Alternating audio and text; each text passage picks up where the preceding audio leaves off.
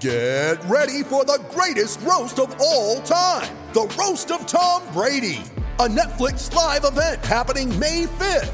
Hosted by Kevin Hart, the seven time world champion gets his cleats held to the fire by famous friends and frenemies on an unforgettable night where everything is fair game. Tune in on May 5th at 5 p.m. Pacific time for the Roast of Tom Brady, live only on Netflix.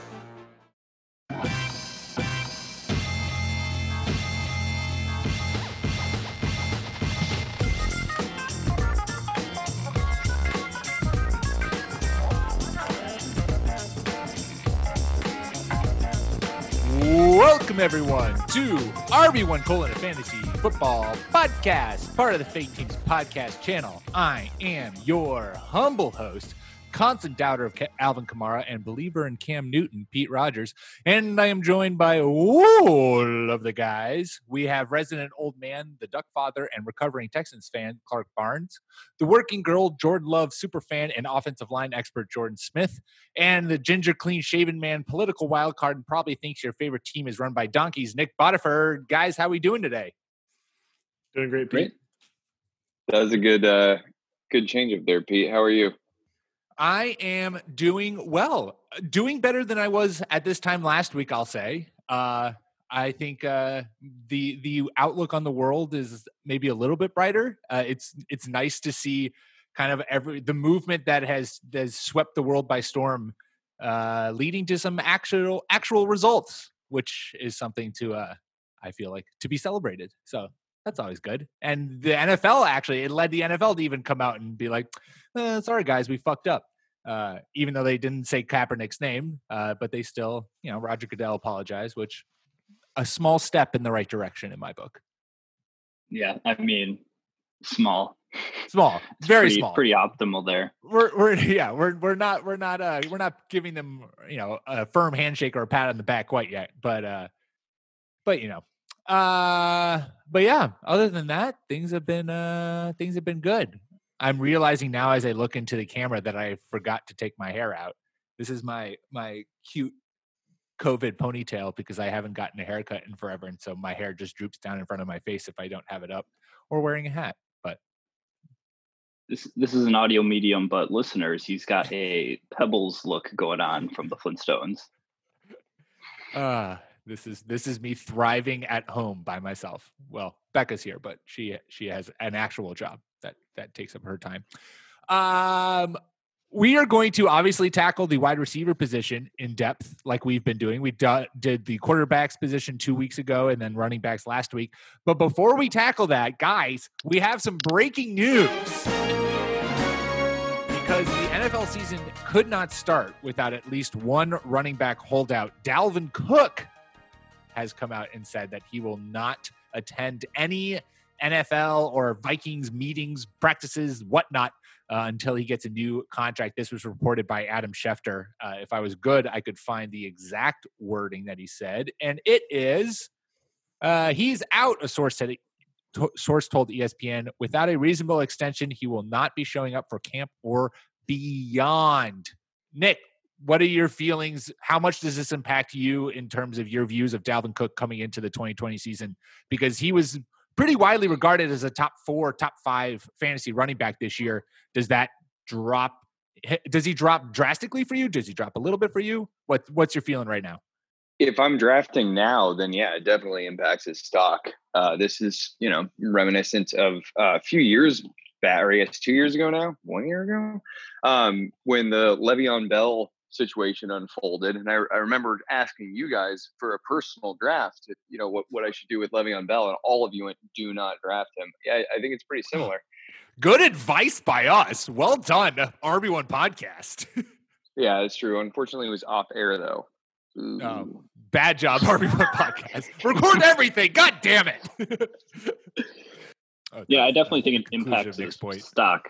Um, it's it's just uh, a because I don't think that given the Viking system, the way they want to run the ball and the way they've uh, accumulated running backs to kind of um, back up Dalvin Cook because he's had an injury uh, history, so to speak. So I think if he really wants to play hardball with them, they're going to be like, well, we got other guys we can plug in here. We have a lot of money going into the quarterback and wide receiver position with Adam Thielen and Kirk Cousins. So um, I, I, don't know if Dalvin Cook has a whole lot of leverage here.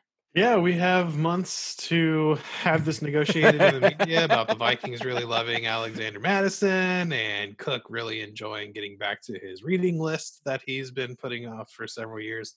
Uh, I can't remember who said it, but I'm certainly aligned with the camp of this changes nothing for my thoughts on drafting Dalvin Cook, but it does make me uh, spend a little bit more to lock up Alexander Mattison as the handcuff.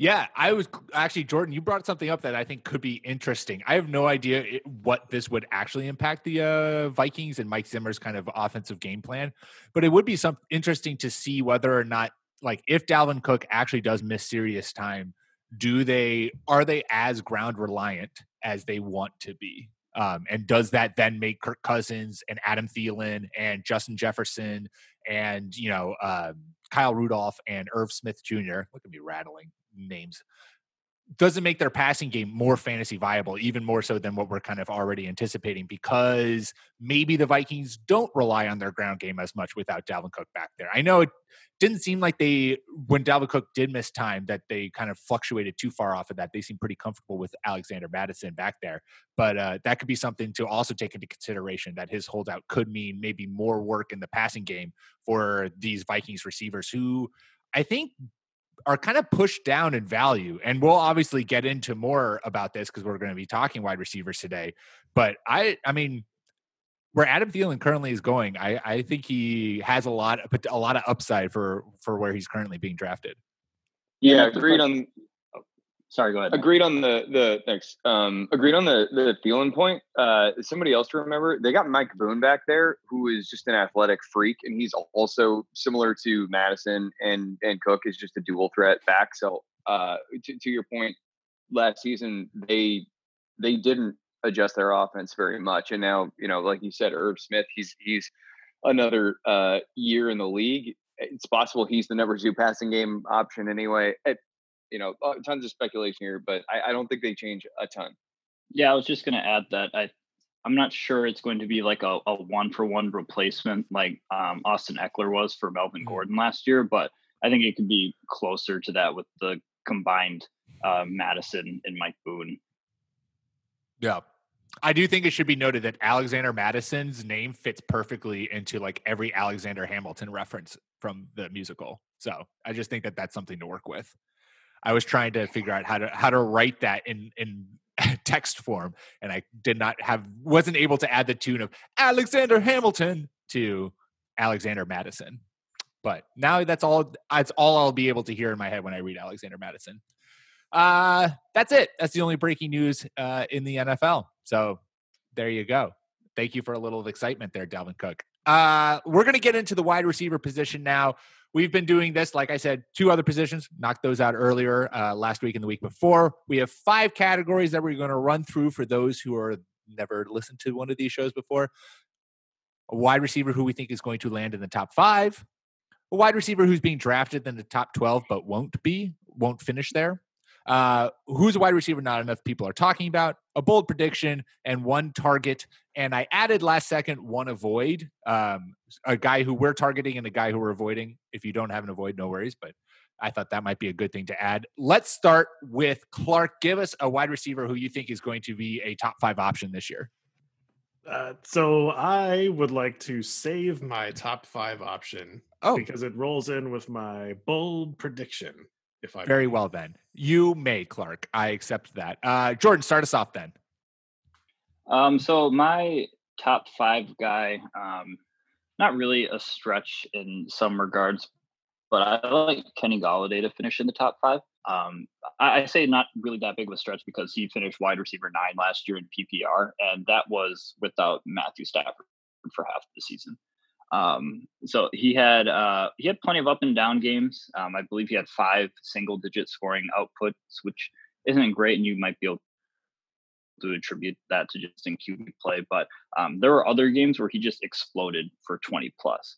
Um, and part of this is just Kenny Golladay continuing to progress and become a better wide receiver for the Lions, but also it's just you know, if Matthew Stafford can stay on the field and be consistent and continue to build with um, Kenny Golladay, and um, I just think that that would be a great. I don't foresee Marvin Jones Jr. taking that huge of a chunk, but especially um, down the rest of the roster with Danny Amendola being another year older and like their other biggest wide receiver acquisition this year was like Geronimo Allison, which isn't like a threat to anybody's uh, statistical output. So, yeah, King Golladay.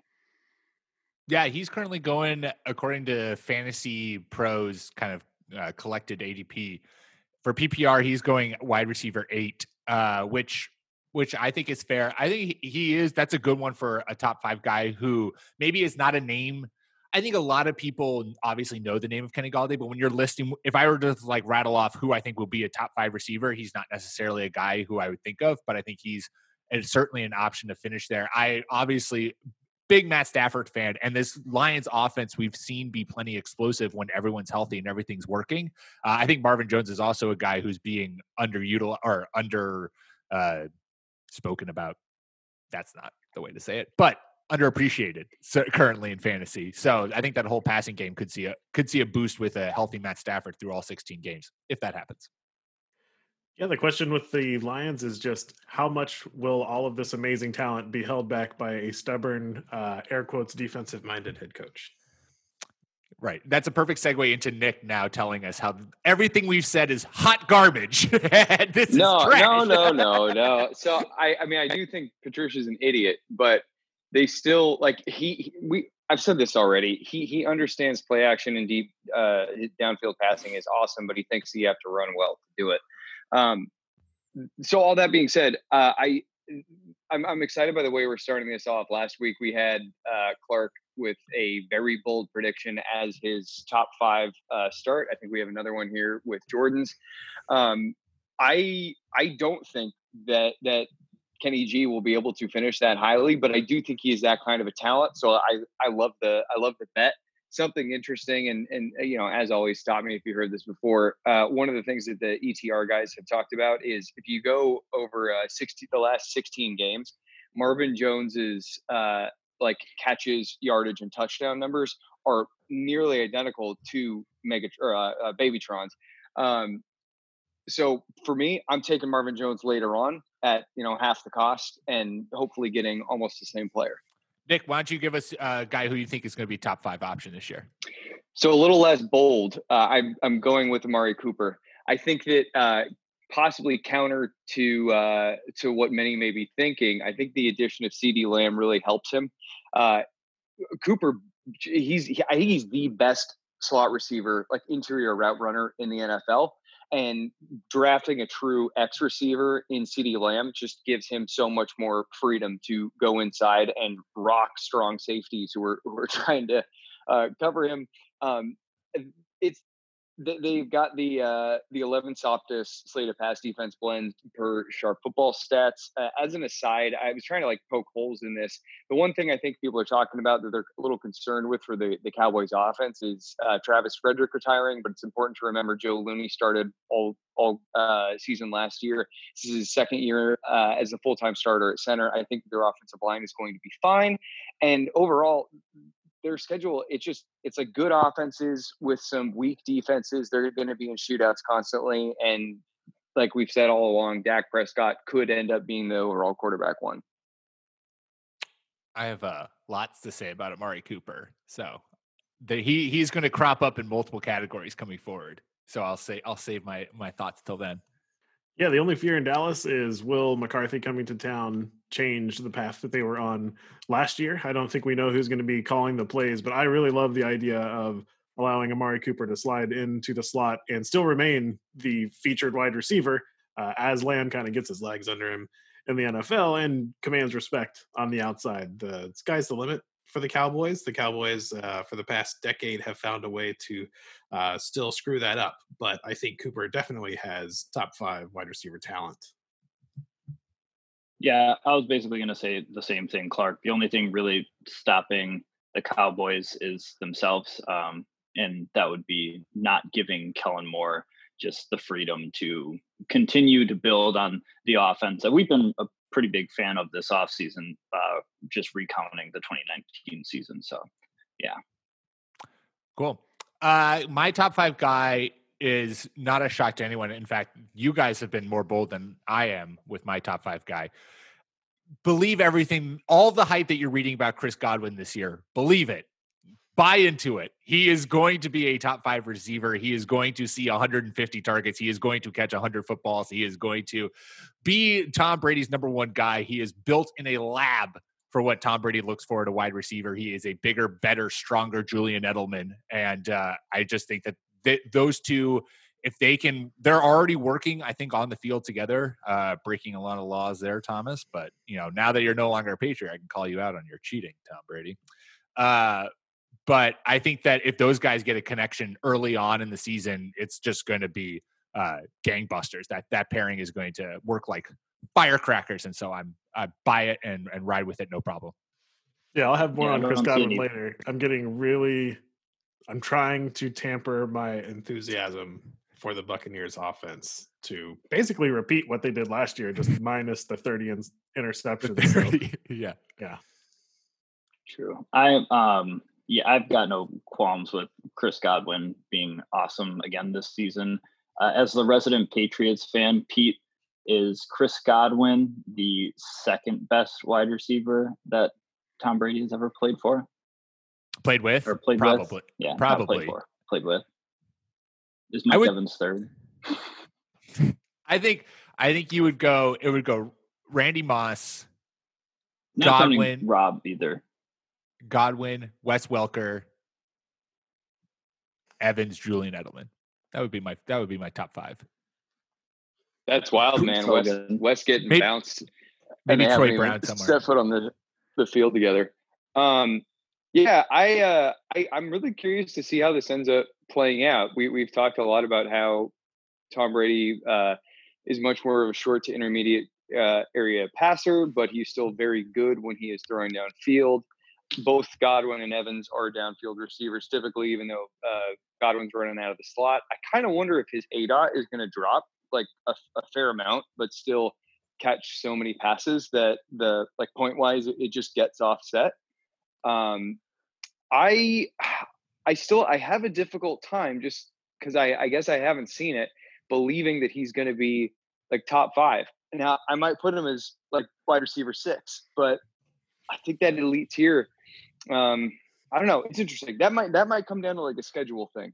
Right. Well, it's also like at, if you're if you are comfortable at him at wide receiver six, then all it takes is one of those. You don't wish for injuries, but like one of those number you know top five receivers. If one of them gets injured, then Chris Godwin's next in line to finish there. So I'm just saying it's like a it's a great bet by me. That's really good job by me. uh, all right wide receivers going in the top 12 who we think won't ultimately finish there. Uh, I'm going off of Fantasy Pros collective PPR scoring, which would be currently the top 12 is Michael Thomas, DeAndre Hopkins, Davante Adams, Tyreek Hill, Julio Jones, Chris Godwin, Mike Evans, Kenny Golladay, DJ Moore, uh, Odell Beckham, Amari Cooper, and Allen Robinson. And I will start because this is going to be a complete. This is going to go off of Nick's Amari Cooper as a top five wide receiver. I think Amari Cooper is going to fall out of the top 12 uh, this year. You, with the addition of, I know I love Amari Cooper getting bumped into the slot if that actually happens with the addition of CeeDee Lamb. However, if you look at the weeks 10 through 17, Amari Cooper was the 26th wide receiver in PPR scoring during that time. So he did not close out the year strong. Uh, and so I think that you could see that continue into this year when you're adding yet another kind of weapon for them to to be work with. Or what you might see is a similar season construction as to what we saw last year where Amari Cooper maybe starts off the year really hot and as the wide receiver one through the first 6 weeks of football. But then as CeeDee Lamb kind of gets his feet under him and this offense maybe shifts or like whatever it could be, we could see a, a similar drop off for Amari Cooper. So I think of those guys in the top 12, he's my pick for, and I hate saying this because I own him in like three dynasty leagues and he is one of my go to go to receivers to take. But uh, I I could see him falling out of the top 12 this year because of what we've seen in the past to finish last year and given the kind of young talent that has been added to that offense. Question. You have to cut this out too. Um, you, you said you use Fantasy Pros for your list. Mm-hmm. Did you use the um, the average draft position 2020 rankings consensus? 2020. I don't think I have uh, several of those guys in the top 12 if I'm reading oh, this list. Wait, did I read the wrong? No, I read the right thing. Did I read the right thing? Yeah, I read the right thing. Uh, I have this is average draft consensus 2020 PPR scoring for wide receivers on Fantasy Pros. Well, the, regardless of the, which list you're using, I respectfully disagree with your Amari Cooper take, and it pains me Thanks, as a non-Dallastonian Texas person to say this, but I think the Cowboys are going to be really good this year. Yeah, uh, there is a slight difference in the uh, the ADP list of half point PPR and PPR. That that might be the issue there, but um, I I think a, a lot of Cooper's slowness, I guess you might say, uh, towards the end of last year was that he was dealing with a plantar fascia issue, and anybody who's had that injury can tell you how much it sucks. Uh, hopefully he's fully healthy now, and I, you know, I already laid out my argument uh, in my in my opening statement, but I think this one could end up being a pretty fun beer bet at some point. Yeah, I'm in. It's we'll bold. Put, we'll, I like. We'll mark it down. Jordan, have you figured out where where the what's what's going on? yeah, I'm looking. At, I, I, was using just a general uh, ADP list um, rather than switching it to just straight up PPR. Um, mm. when you I mean, I just I feel like fantasy most, pros they have their draft standard. research. Well, while we're while we're figuring all that out, I will throw my rather uninteresting. I'm not very enthusiastic about this pick out there, and it's DJ Moore. Uh, I think that he's excellent, and he's going to take another step forward. Uh, but just so many unknowns with the Panthers' offense, not needing a whole lot out of Bridgewater, uh, and that receiving corps to go to a middling seven and nine season.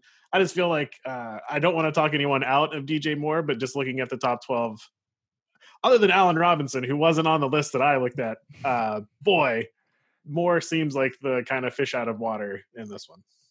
Yeah, nine seems nine. I like I I love him too, and he's again another. I got dynasty shares of him, but nine does seem a little rich for him, in in my opinion, in, in terms of PPR scoring currently.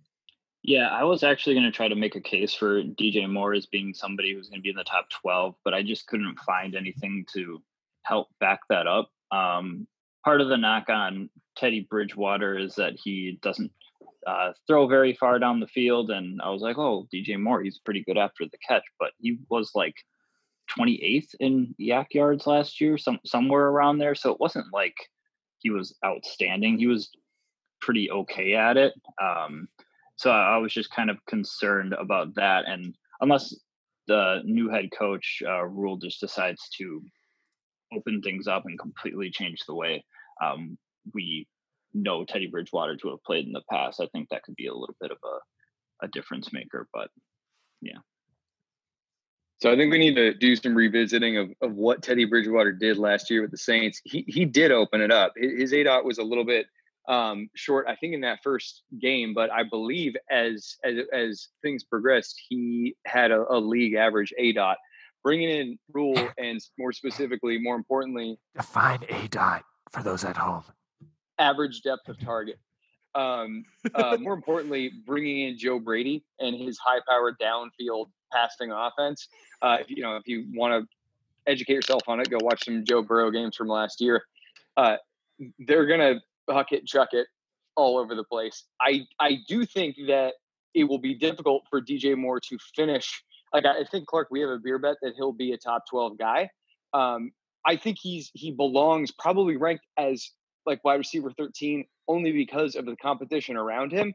Um, but I he he's part of this Juju Smith Schuster, Amari Cooper group of like 20 year old NFL receivers who are are shattering age uh, age production Mm-hmm. marks. And this is just one of those indicators where when guys produce in college very young and then in the NFL very young, they end up being elite NFL receivers, like way above the the, the standard. So um, I think it would be it would be tough for me, I will say, to get him into the top 12, but I, I really think like 13 is the lowest that I could probably go.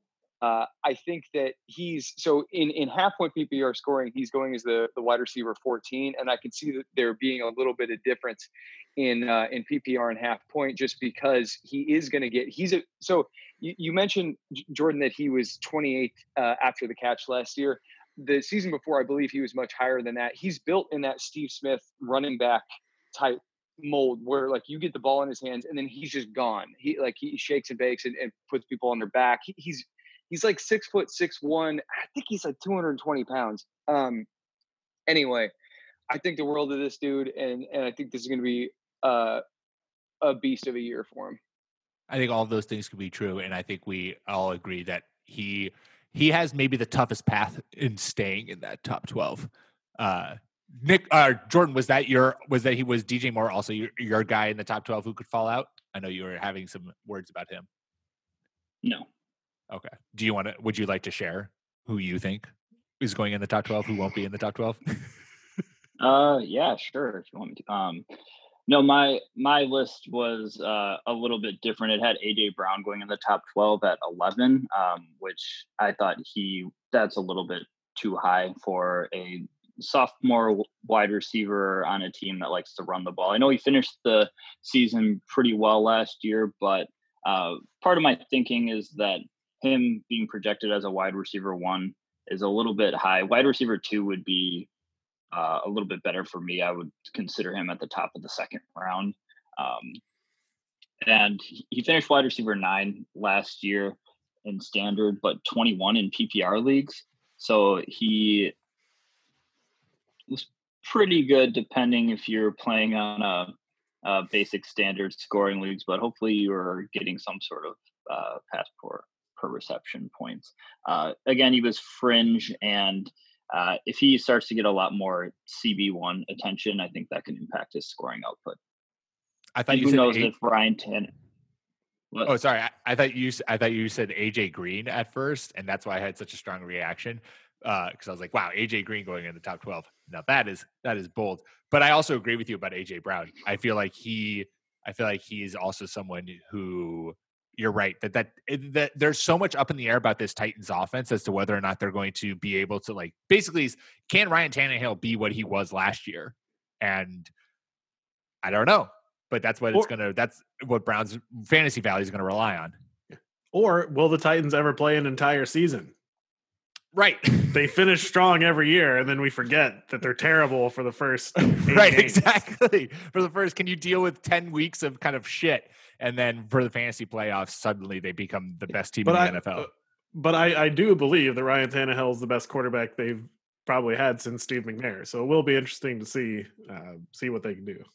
So I think AJ Brown is uh, is going to end up being in the the the the changing of the guard of the elite wide receiver bundle. And I don't know if anybody here is going to really disagree with that. I'm talking about like the Julio Jones, like 10 years of just absolute dominance kind of a thing.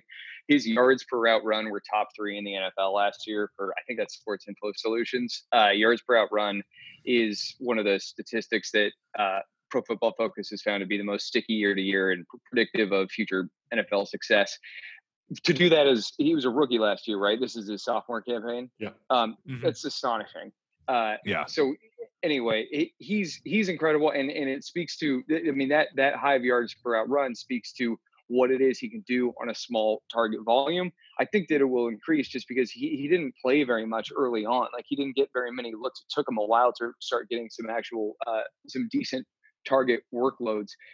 I think I don't think they're going to make that same mistake. He's going to come out as the alpha in the passing game this season. He still will play on a uh, low volume passing attack though. So I think counting him outside the top 12 is reasonable, but um, he's going to have some some smash weeks. Yeah, sure. Nick, who you have going in the top 12? Who won't finish there? Uh, so depending on the the scoring format, I'm looking at half point PPR. Uh, Cooper Kupp last year, I do think that his season was hampered by uh, his recovery from ACL surgery. He, started the year super strong and then just sort of petered out. And I think that you know his his knee just probably got worn down. But what they found was that they have two excellent receiving tight ends, and what Tyler Higbee did at the end of the season was astonishing. He he was putting up uh, 100 yard plus games like for the last four uh, or perhaps five or six games of the season. He was getting double digit target workloads. Um, and, and he's running in, in Cooper Kupp's section of the field. And Gerald Everett is is a great passing game or pass catching tight end too. He just Tyler Higbee got time because Everett went down. They've now indicated they're going to stick more with a, a two tight end, 12 personnel set. So Cooper Kupp's his area of, of, the field that he likes to work in, that he does work in, is now going to be clogged up by a, another uh, passing game option that effectively took all of his targets. Like Kupp went from being a double digit target guy to being between four and six targets per game, while Tyler Higbee was going between 10 and 14. I think that it'll even out a little bit, but I don't think that Kupp's going to finish as a wide receiver one. And it's also worth uh, worth noting. I'm blanking on the guy's name, but the the receiver they took, I think in the I think it was in the third round, um, is more or less his like NFL comparison. Like the, if you go like the zero line comparison route, it's it's he's the same type of like slot receiver. So the, Van the Rams Jefferson. also thank you. The, the, the Rams also might be kind of thinking, okay, you know, maybe Kupp's knee isn't good, and and we actually need to think long term on this one. Anyway, so Cooper Kupp out of the top twelve.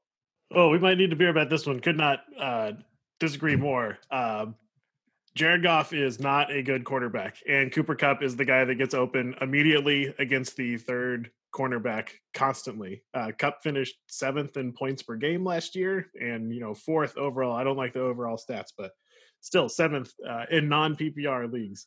Uh, I think that Cooper Kupp is a lot like Cole Beasley, uh, but he's just on the right team with the right quarterback. Uh, he will always be that short option.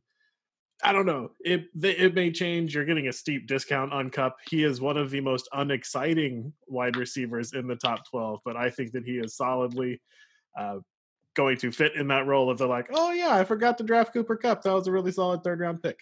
A Cooper Kupp dynasty, dynasty shares say thanks, Clark, for that. Or his knee just like, or he's will gonna not yeah, work, and explode. then you know he'll you'll be totally totally right. Which at this, which at that point, then it's like maybe we need to do a deep investigation into the Rams medical staff if we're having two star players' knees just like explode at a young age.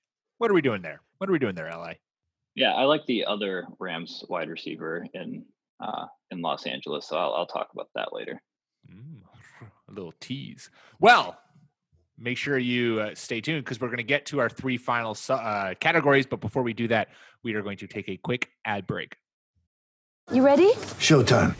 On May 3rd, summer starts with The Fall Guy. Let's do it later. Let's drink a spicy margarita. Make some bad decisions. Yes. Audiences are falling in love with the most entertaining film of the year. Fall guy. Fall guy. Fall guy. That's what the poster said. See Ryan Gosling and Emily Blunt in the movie critics say exists to make you happy. Trying to make it out? Nope. Because I don't either. It's not what I'm into right now. What are you into? Talking. Yeah. The Fall Guy. Only in theaters May 3rd. Rated PG-13. With threats to our nation waiting around every corner, adaptability is more important than ever. When conditions change without notice, quick strategic thinking is crucial. And with obstacles consistently impending, determination is essential in overcoming them. It's this willingness, decisiveness, and resilience that sets Marines apart. With our fighting spirit, we don't just fight battles, we win them. Marines are the constant our nation counts on to fight the unknown. And through adaptable problem solving, we do just that. Learn more at marines.com. All right. Uh, we have three final categories. We are going to start with a wide receiver not enough people are talking about. Clark, why don't you start us off? So I had a tough time deciding against uh, AJ Brown's former running mate and uh, the guy who I finally ended up with, uh, DJ Chark. I hate to bet on anyone playing for Jacksonville to do well, but I think last year we saw some absolutely monster. Uh, Nick, to take a page out of your playbook, the changing of the guards and the wide receivers. Uh, Chark made some absolutely amazing plays with the rookie quarterback who no one was really interested in drafting. Uh, he is going as like number 24, 25 wide receiver right now in best ball drafts. And I think that he's just going to be kind of an under the radar, solid, you know, fourth, fifth round pick that could just win your league for you. Yeah, I like this one a ton. And you know, uh, point of pride for everybody here in the podcast. We were all pretty uh, pretty much on board with him when he broke out right away last year. Uh, what's uh, what's not to love with an athletic downfield receiver uh, who breaks out early in his like second year at a young age, uh, and he clearly has a stellar connection with Gardner Minshew. That and and that that that alone could be a, a massive factor for the 2020 season. We don't yet know what training camps are going to look like established connections are going to make players a lot more valuable. And I think that riding the uh, the, the Minshew Chark train will pay dividends this year. And the Jaguars, even though they drafted, um, and I forget what his name is, the Colorado State wide receiver, um, even though they, yeah, even though they drafted a wide receiver, it's still like this. DJ Chark is the number one guy there. Like they didn't bring anyone or do anything to like really challenge his position in that offense. So he's going to be walking into a, a starring role, and he certainly see, showed that he could uh, produce at a high level. So I like that. Yeah, Shenault had like pre combine surgery. I, I don't want to speculate on what because I can't remember it off the top of my head, but um, so I don't even think he'll be a real factor in like the first half of the season, combining that with him being a rookie. Uh, I was going to make a case for Chark to be a player to avoid this season, but when I was looking at it, I was just like, you know what? He's like clearly the guy in Jacksonville. Um, built up a pretty good rapport with Minshew last season, and um, he kind of had that like that progression of what you want from a wide receiver. Like uh, rookie season, mm, kind of a flop, but then he broke out in his uh, second year, and hopefully he just builds off that in the third. And 24, wide receiver 24 feels right for him. So like that's that's yeah, the that's, thing too, where where it's like he could maybe th- there is some risk with him. Obviously, we all recognize that, but he's not going so high that you like really have to balance that risk out. 24 feels like in the right range where you're like, yeah, I understand there's risk, but he's got a lot of upside. He's got top 10 upside easily. And that 24, that 24 wide receiver spot kind of balances everything out and is like right where I'm comfortable taking him. Uh, Nick, who do you think not enough people are talking about? Well, I, I came into this with with three different names just because I figured we might have some some overlap. But um, I think I'm going to go. Uh, yeah, I'm too in on this offense. Uh, Diontae Johnson, we've talked about a little bit before, but he's going off the board like late, and like I got to scroll to find him kind of late. He broke out last year playing the X role. Uh, he was he was catching passes from a guy named Duck, and he, he he played phenomenally. He was only a rookie uh, the track record that the Pittsburgh Steelers have at drafting wide receivers also is just a nice sort of uh, comforting bump of confidence uh, that this wasn't just sort of a, a, one year flash in the pan. He's coming up the board. It looks like is uh, across uh, Yahoo, FFC, Fantrax, etc. Um, as a wide receiver 46, I think this guy could push to be a wide receiver too, or at, at the very worst, a week to week flex option uh, who excels in plus matchup weeks. So getting that guy uh, so late is, uh, in my opinion, a huge steal. Yeah, and I think something that's hurting a lot of the Steelers' uh, fantasy options here is is folks forgetting that Big Ben went down early last year, and although he is aging, he is probably not done at least being a serviceable quarterback. He's he's still okay. Uh, and so I think a lot of the folks that look at the counting stats and you know that that's the last piece of information that we have, so it's reasonable to look at those. Are going to forget about not only Juju, who's going a lot lower than I think he should, but a lot of the secondary uh, kind of bit players for the Steelers. Yeah, I I staked my flag on James Washington last year as that as the wide receiver that was going to come in and be the next Steelers like amazing rookie draft pick that was going to thrive. But it was Diontae Johnson who kind of seemingly took that role. And, and, like like you said, Nick, the the track record the Steelers have at wide receiver is is hard to ignore. And so if you're going to bet on a guy who already produced with Mason Rudolph and Duck Hodges throwing him the football to be able to produce with Ben Roethlisberger, hopefully behind center for more than three games, uh, and then ultimately, when he gets injured, it'll be Cam Newton throwing the football there. Uh, that's a that's a safe bet for a guy going in you know almost fifties. So going off of Nick's idea of scrolling, scrolling, scrolling, scrolling, scrolling, a wide receiver who I think not enough people are talking about because you got to scroll all the way down to wide receiver 82 to find this guy. Uh, I gotta I gotta flex a little bit because there's not too much there's not too much Patriots uh, fantasy love going on now that Tom Brady's out and who knows what this offense is going to look like. Mohamed Sanu, people. The Patriots traded a second fucking round pick for him. So either Bill Belichick's an idiot, which, all right, maybe that's true. but I have to think that, like, they clearly, Mohamed Sanu has been a very good wide receiver in the NFL especially as like kind of a secondary option. I mean, he was great alongside Julio Jones in those last two years. He finished in 2018, 2017. He was a top 30 wide receiver in fantasy, which you know, you're not breaking the bank for him, but as wide receiver 80, if you've got even top 50 wide receiver out of that, that's huge return on your investment. I also just outside of Julian Edelman, who else are they throwing the football to? As a N'Keal Harry like Stan, I would love N'Keal Harry to suddenly just become, you know, AJ Brown. That would be great. Uh, but is that going to happen? Maybe not. I have a lot. I've I've been a big fan of Mohamed Sanu for a long time, uh, and I think that he has a ton of potential. When he came, or a ton of talent, when he came to New England, he pretty quickly busted his ankle, and so he's playing on a bum ankle throughout his time there. He's going to have more time with the playbook. He's going to be playing with a quarterback who I love you, Tom, but actually will throw to new receivers and maybe isn't such a dick to uh, to new guys coming in. So I I just think that if you're looking at the back end of your draft and you want to take a flyer on a wide receiver who has upside, I think Mohamed Sanu has a ton of talent. He's playing in an offense where there's really no outside of Julian Edelman. Who else is catching the football there?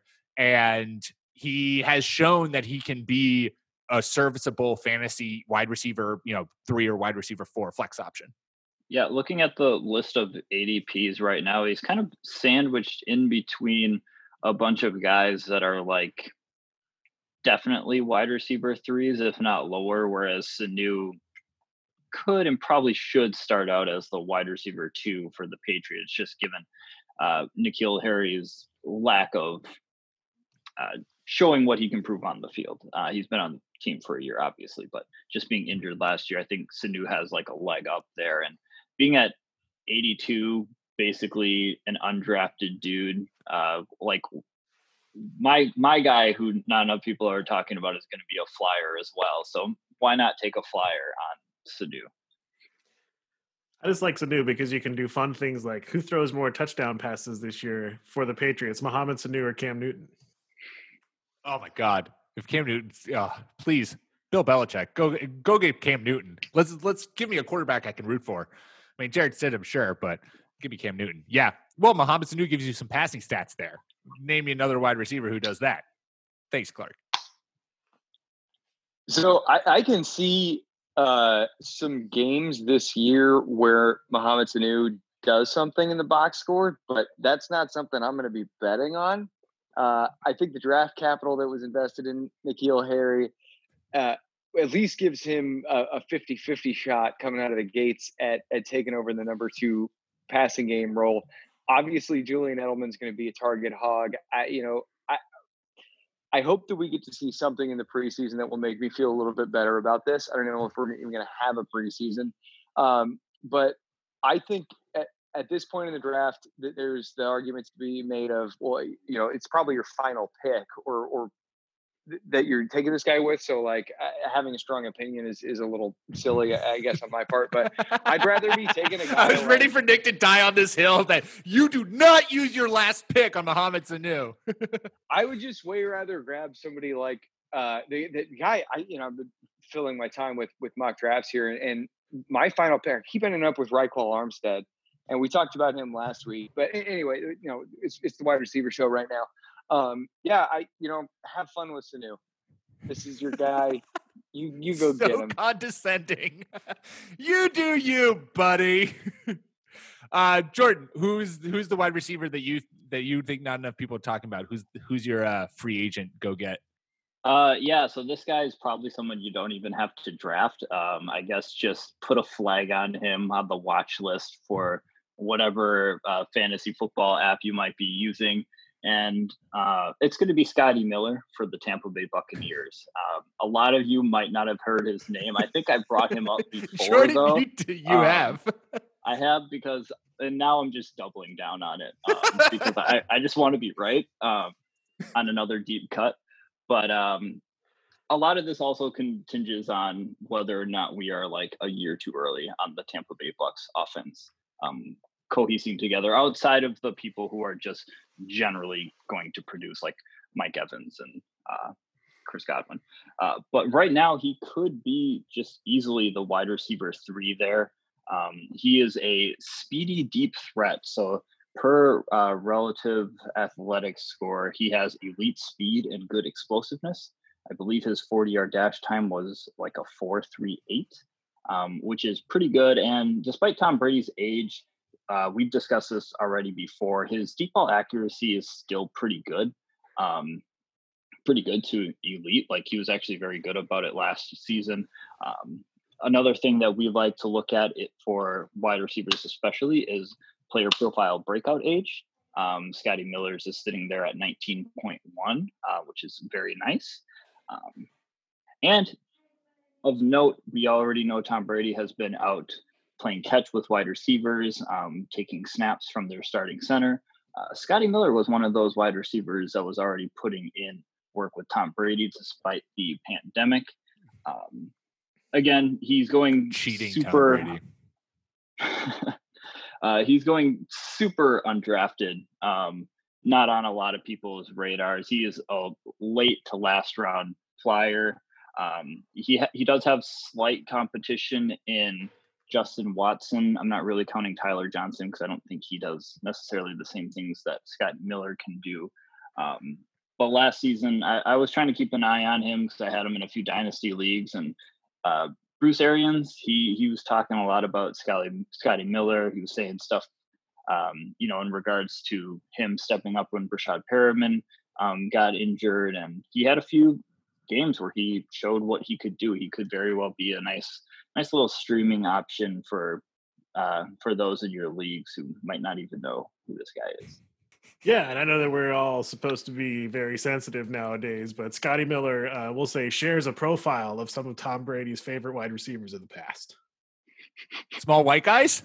I did not say that, Pete. That was sorry. I can't sorry. be held responsible for you yeah. stuff like All that. right. let's move. Let's move past this. So uh, I, I like Scotty Miller. I like Scotty Miller as a player. We, we we talked about him quite a bit when when the Bucks had like three wide receivers pull their hamstrings within the span of one week last year, which almost kind of just thought Arians was like, "Hey guys, let's not get the the good guys hurt." Um, said the B team out there, but anyway, Miller, he's a talented player. Uh, I love the breakout age. I do think, it, correct me if I'm wrong here. I can't get the, the SIS data hub is not being my friend right now. I thought he was primarily a slot receiver, Jordan. Is, is that accurate? Um, I think he ran routes like behind Chris Godwin out of the slot. Uh, he wasn't on yeah. the outside. Okay, so I mean that's the only thing. Like, uh, I, I think that he's he. I think he saw it. I think that on a team that didn't have Chris Godwin, he could be a, a contributor. But yeah, I think I, I, guess at this point you're drafting him as a hopeful, uh, like wide receiver handcuff kind of a thing. Yeah, basically, it, it's like if you somehow backed into Chris Godwin and Mike Evans, you might as well seal up the rest. love it, love it. I well, what other podcast is going to give you a deep dive into Scotty Miller, the like fifth string wide receiver on the Tampa Bay Buccaneers? I feel like in our ever, ever in our quest to to get like a, a, a player to join the show as as a guest, I feel like Scotty Miller is our best guest, our best bet. as, as someone who who needs to boost his profile a little, little bit, and so our tens of listeners will now become Scotty Miller fans when we convince him to come onto the show.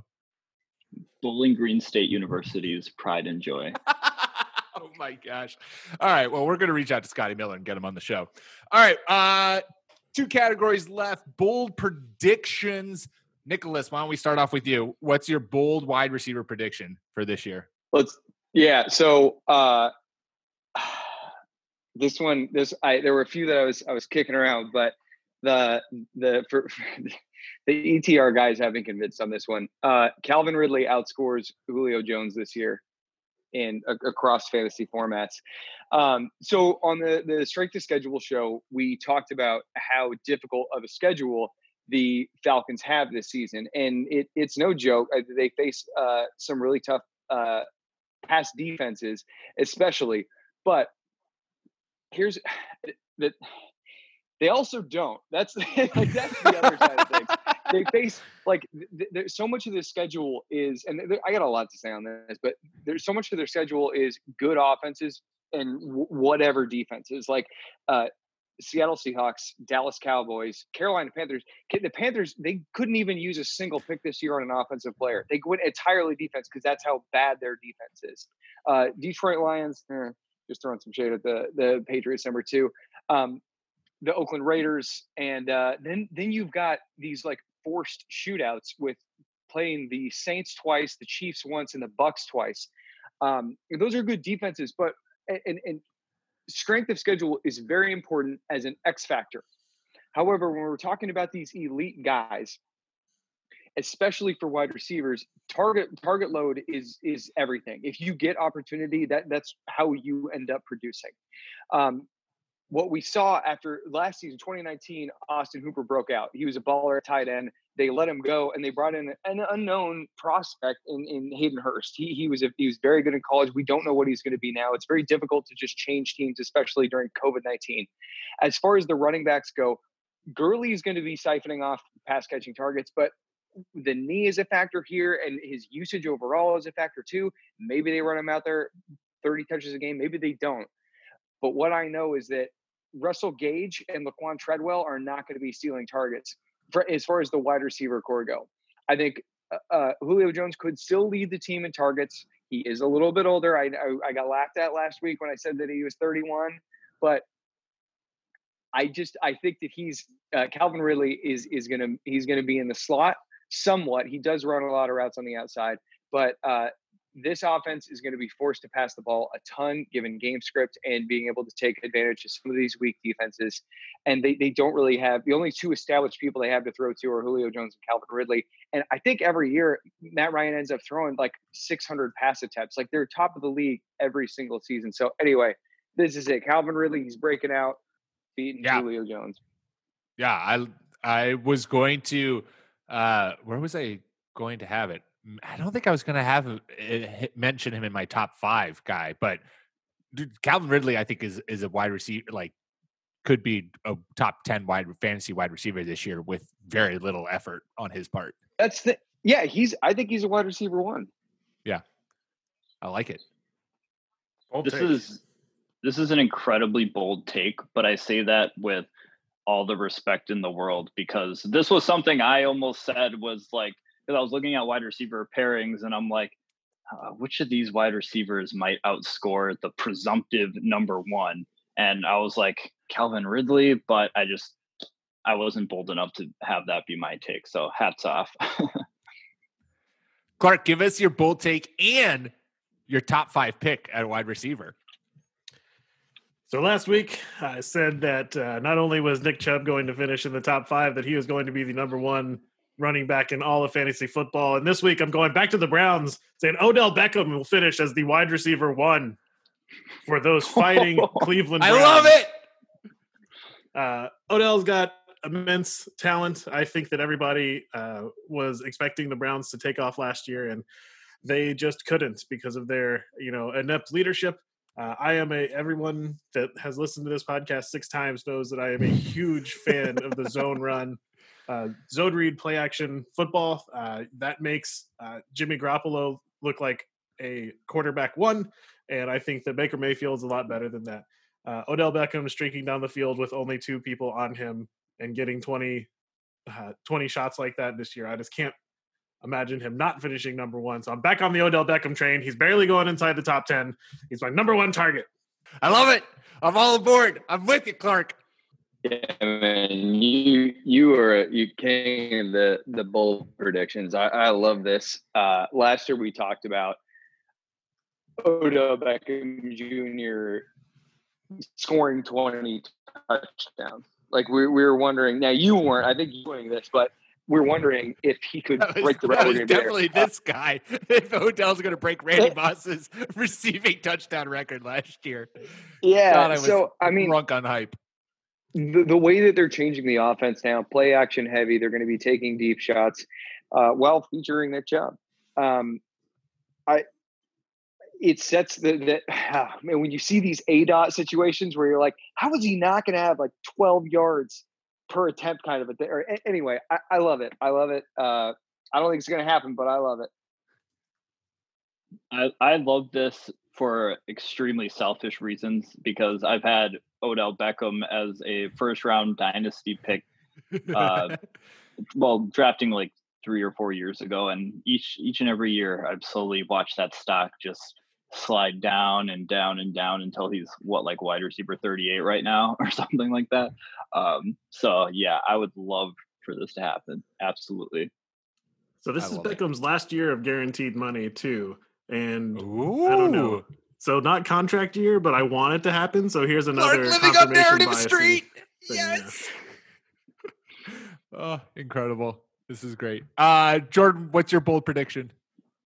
Um, well, so those two bold predictions just kind of make mine look very. I know you. You really warm. peaked. You said this before we started recording, but you peaked at at your running back bold predictions. Basically, all of your running back takes last week were were fire.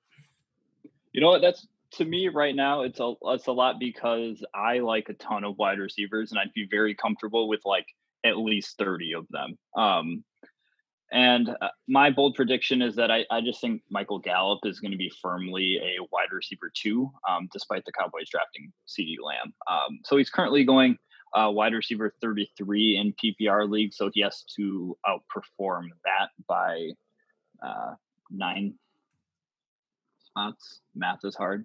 Um, something like that. Uh, but anyway, we, we talked about the Cowboys offense today and um, last week a little bit. I, I just think that based on him finishing wide receiver 22 in PPR last year and having 1,100 yards and six touchdowns in his second season, um, that bodes pretty well for somebody who built off a relatively good uh, rookie season. He kind of just broke out last year, and he's the um, he is like the outside wide receiver for the Cowboys, just based on um, Amari Cooper being an incredible slot wide receiver. Uh, and CeeDee Lamb's a rookie. Uh, we've already been over that. Um, is this yeah, also is this I'm fully on board this because this is really helps my Amari Cooper will fall out of the top 12 wide receiver take. So I fully support this bold take, Jordan. It's also a matter of like I'm not worried about CeeDee Lamb, but you might have other people in your leagues who are worried about Michael Gallup losing production for CeeDee Lamb. So you might be able to get him later than he's even being projected right now, especially if uh, training camp reports come out and it's all hey, CeeDee Lamb was amazing. CeeDee Lamb did this, mm-hmm. that, or the other thing, and he might yeah. drop into like the late 30s to early 40 range. Nice. I think the uh, the biggest winners of the Cowboys drafting CeeDee Lamb are the people who draft Michael Gallup. I I, I absolutely love this pick. Uh, I'm I'm totally blanking on on the numbers, but I know I know he is in historical company as far as downfield receivers early in their career. What what he does downfield is is special. I think that this is like he, he's kind of next to Sean Jackson kind of of level talent and usage. And uh, yeah, this is an awesome pick. Everybody needs to seriously be looking at Michael Gallup when his name is sneaking up. Uh, all right, to wrap up, my bold prediction for this year for wide receivers is that Jalen Reagor for the Philadelphia Eagles will be the best fantasy rookie wide receiver. I just think that he's walking into the most opportunity, and we've already seen someone who can stretch the field. What that can do and how that opens up Carson Wentz and utilizes Carson Wentz. I mean, we talked about this when we were talking quarterbacks that Carson Wentz with DeSean Jackson last year for those like two or three games was just absolutely unstoppable. And I think Jalen Reagor coming in as a rookie, coming into a wide receiver room that is basically barren. I have no faith in Alshon Jeffery doing anything uh, produ- uberly productive. That I think this is Reagor is going to be the number one receiver here. Every other receiver is stepping into some sort of outside of. I think Henry Ruggs is the only guy who I think could could challenge uh, Reagor in this and could could destroy my bold prediction. But you're working with Derek Carr versus Carson Wentz, and I and I'll give the uh, I'll break in Carson Wentz's favor. What's so funny is there are like a million names, honestly. If we all sit down and, and look at the like 12 elite wide receivers that came out of this draft that that uh, we'd have to seriously examine. I considered Reagor for this for this slot too. Um, they very clearly, you know, we like we discussed ad nauseum. We had one game last year for the really the first time in in Wentz's career where he had a legit downfield threat, and it was Sean Jackson. He put up I think 80 yards and two TDs. They clearly want to boost that that area of their passing attack by bringing in Reagor, drafting Hightower, bringing in Marquise Goodwin. On top of all that, um, I think Reagor's competition is is both Goodwin and an injury to DeSean Jackson. I think that he's an awesome like this. Okay, Reagor is the guy who I would want to draft instead of Mohamed Sanu. Give mm-hmm. me this as like my final pick because this guy he could give you a nothing or he could give you a home run. I don't. Yeah, except except he's going wide like, receiver forty five. So, I mean, okay, so where where is that in in a draft over? I mean, it, I have to imagine that that means that he's not being drafted in some leagues. Let's see. Let's see. You you keep talking. 134 overall. Okay. So yeah, yeah uh, 134. So it's like 10th 10th or 11th round, I guess. Um but still anyway, yeah. That, yeah no. But back then that's that's basically free picks anyways. Yeah, I like I I think this is a good one. Now, he is just going to sit on your bench for a bit, and so this might be a dude uh, who who like Jordan was saying uh, with Scotty Miller. You just look at him on the waiver wire. You keep an eye on him. Um, but I think that there is a ton of potential points to be scored. Cool. All right. Well, let's wrap it up. Let's give number one target and a receiver, number one receiver who we're targeting, number one receiver who we're avoiding if we got it. Uh, Jordan, we'll start with you. Rattle them off, baby. Um, so somebody I'm just trying to graft or trying to grab in a lot of redraft leagues is uh, Robert Woods. Uh, we talked about Cooper Kupp a little bit earlier. Uh, he finished wide receiver 14 last year in PPR, and he's currently going. I believe this is still correct. Let me make sure I have the right list. Yeah, wide receiver 20. Um, and this is a guy who's um, not going to have to split targets with uh, Brandin Cooks anymore since he's out of the picture. Uh, that frees up about 72 targets. You know, that could be distributed to uh, Kupp, Higbee, what have you. But I just think having a less dense wide receiver room for them is pretty nice.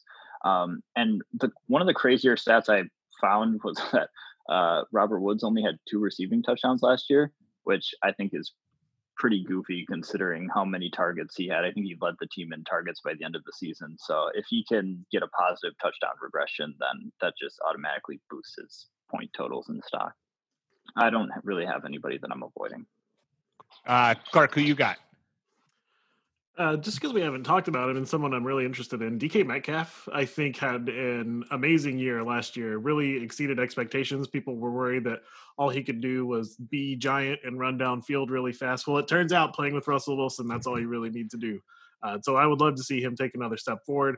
I'm showing him going in like pick 78 ish range. So that means you have to jump up and get him in the fifth. And I would be really excited to have that. Uh, a couple of my avoids, which it breaks my heart to say it. Uh, Mike Evans and uh, what's his name? The other incredibly good guy that I'm blanking on. Uh, Mike Evans and not Golladay, Godwin. Uh, not because they're not fantastic, and not because I don't think Tom Brady is amazing, uh, but I just I hate having two amazing players uh, on the same team and having to ride that roller coaster each year I, or each week. Uh, it's just a headache that I want to avoid with all these other guys available in that range.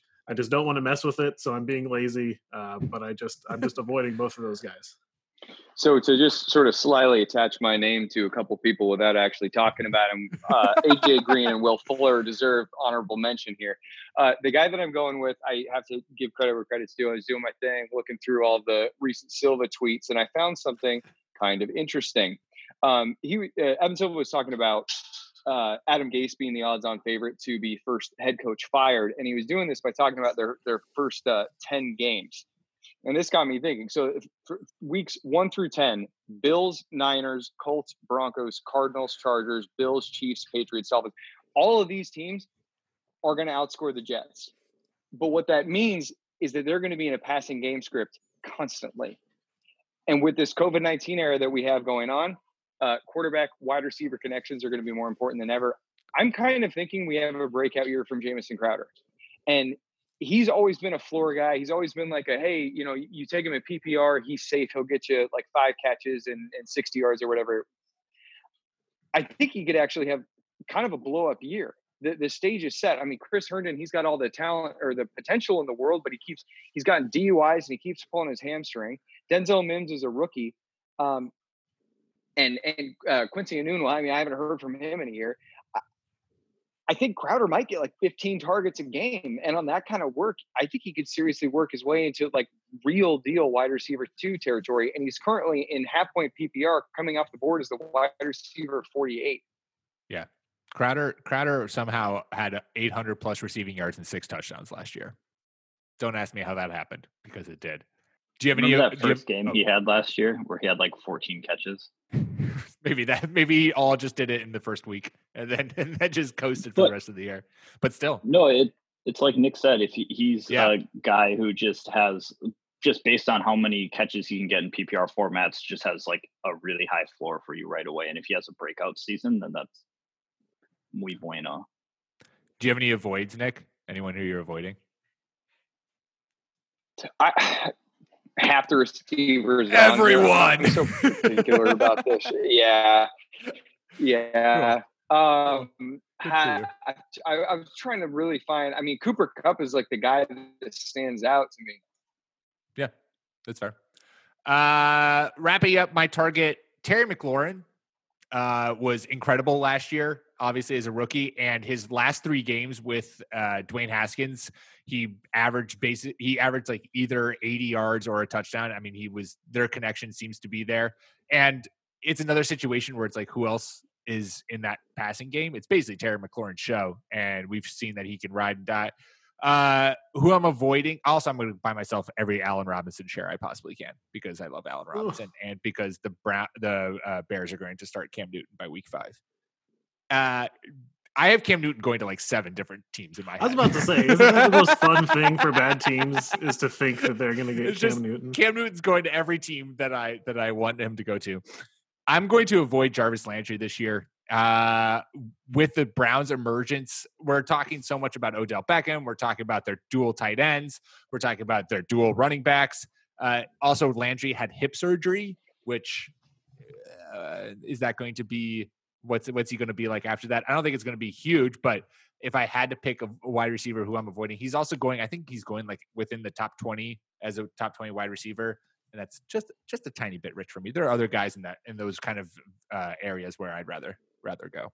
Yeah, the, the Terry McLaurin pick is awesome. Um, and hat tip to Adam Levitan's shower narrative. They they played together at, at I think it was Ohio State um, him and Haskins. So they, their their connection. That's another one of those QB wide receiver connections that's been going uh, outside of the NFL for years. I thought the shower narrative was just that Adam Levitan showered with all these wide uh, with these players, and thus he has the insight into them. Not that that the quarterback and the wide receiver showered before. That makes sense. I cool. can't.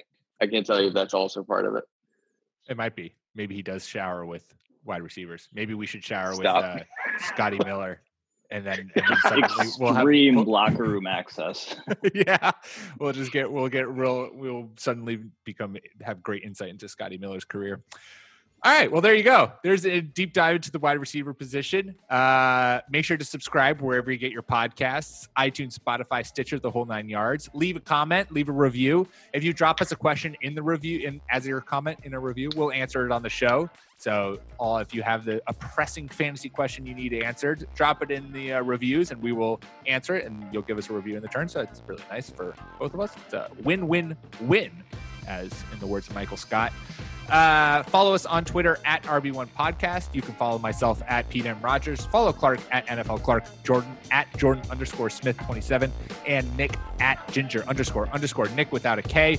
We will be back at you next week to talk tight ends the sauciest position, and I'm going to predict that Clark takes Gronk for absolutely everything. Until then, peace.